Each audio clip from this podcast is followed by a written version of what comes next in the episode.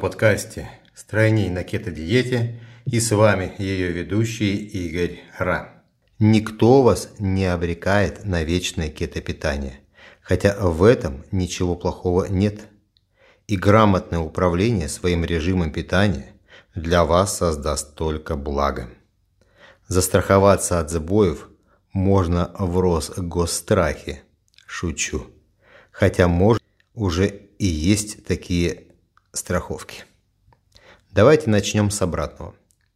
После запуска кетопитания, а на это уходит минимум 4-5 дня, если вы все правильно делали. К неправильным действиям я отношу очень постепенный переход. Сегодня вместо 5 конфеток я стал кушать 4, завтра планирую перейти на 3 и так далее. С таким разгоном вы никогда не перейдете на кетопитание. Так вот, убрав все лишнее и запрещенное, вы через 4-5 дней запустите нормальный кетопроцесс. За это время у вас как раз произойдет сокращение запасов гликогена и организм переключится на стабильное кетопитание. Если был сбой, то есть скушали сладенького или мучного, переключение произойдет мгновенно обратно на глюкозное питание и все съеденное на радостях организм запасет в гликоген. И следующий день, если вы психологически не развяжетесь, будете питаться на глюкозе и испытывать чувство голода.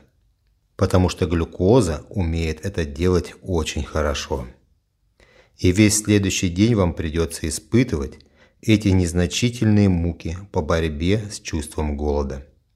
Если вы стойкий товарищ и выдержите очередное испытание, то все нормально. Через день у вас опять включится нормальное кетопитание, и все пойдет в обычном ключе.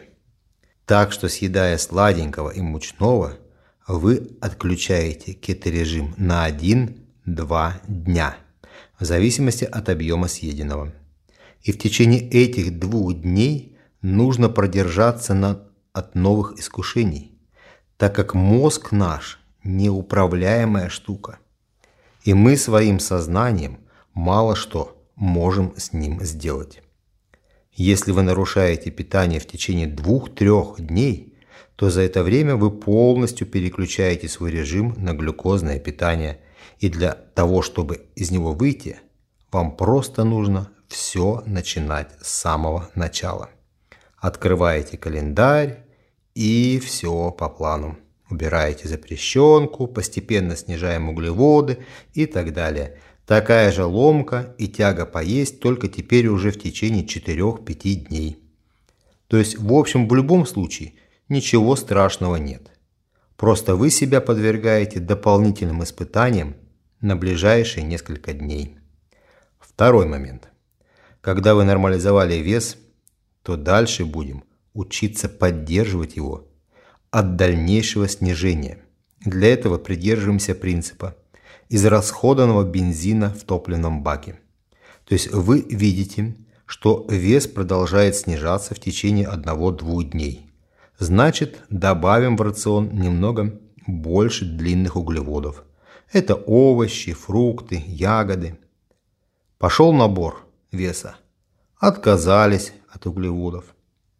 Запрещенные продукты тоже, конечно, можете иногда принимать, но вы должны понимать, что эти продукты должны быть дополнительно насыщены клетчаткой, и их количество не должно превышать 20-30 граммов в день. Но все это вы сможете себе позволить при нормализации веса. А пока будьте добры, все соблюдайте и запаситесь терпением. Что значит насытить клетчаткой? Если вы решили скушать ложку меда, то добавьте ее в смузи с зеленью. Или если вы решили себя побаловать кусочком хлеба, то возьмите хлеб из цельнозерновой муки, да еще этот хлебушек насыщенный, чтобы был отрубями. Если кушаете овсянку, то добавьте в нее псилиум или клетчатку топинамбура. В общем, небольшое Творчество должно присутствовать. Но это опять, когда вы нормализовали вес. До этого не гугу. Я в своем рационе регулярно все длинными углеводами прекрасно регулирую. И очень хорошо все получается. На кетопитании можно находиться длительное время. Проверено. И да, не забывайте ставить лайки к подкасту и подписываться на канал в удобном для вас приложении для прослушивания подкастов. А на сегодня все. Услышимся!